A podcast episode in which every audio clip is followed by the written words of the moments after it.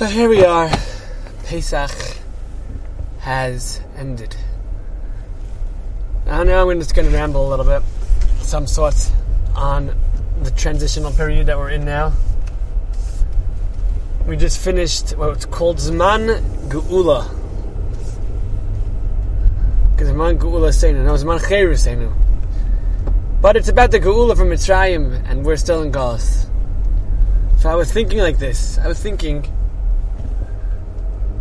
that it's important to focus on our tasks and not get.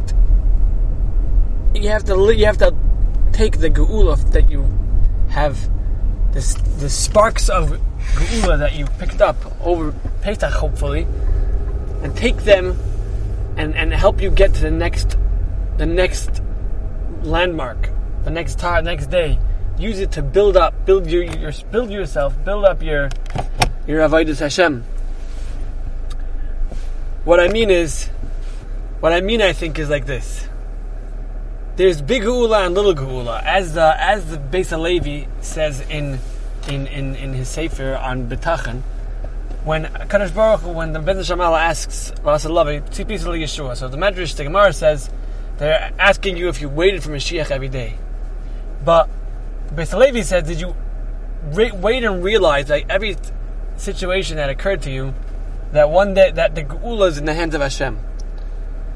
And we, as we have experienced Pesach, if we don't see a spark of geula in, in, in, in the world that we that we live in, in our personal worlds, don't get distracted by by by who the president is and who's the prime minister of Israel and how the stock market is fluctuating. But look, if you don't see that there was a a, a, a, a geula on some level, then then your eyes are closed. So what I think that everyone should sit there and take out, however, however, whatever stage of unrestriction they may be living in. But think about what last Pesach was, what this Pesach was. We're, we're, we're still in Galus, 100%. But we, we, we unlocked something inside ourselves, I believe. Meaning that we never realized what it means to have a Pesach like like regular. We were stuck in the in the in the in the gullus of our comfortability uh, with with with the world around us. We were we were comfortable. We thought this is how it is. We go to wherever we want to go and we do whatever we want to do on Pesach, and that's how it is.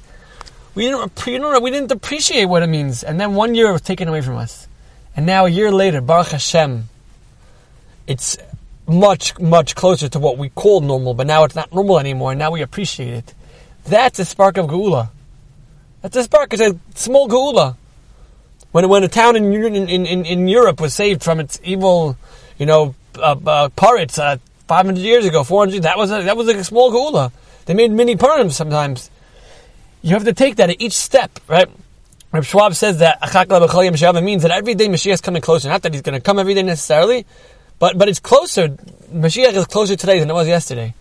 So look at that spark of Geula, that appreciation for Pesach that hopefully we have. And if we don't have, we should look back and try to just contemplate it for a minute, because then maybe, well, we won't miss that opportunity, even if we didn't think about it over Pesach. And we will continue to rise and be to the Geula Shalem of Meher Amen.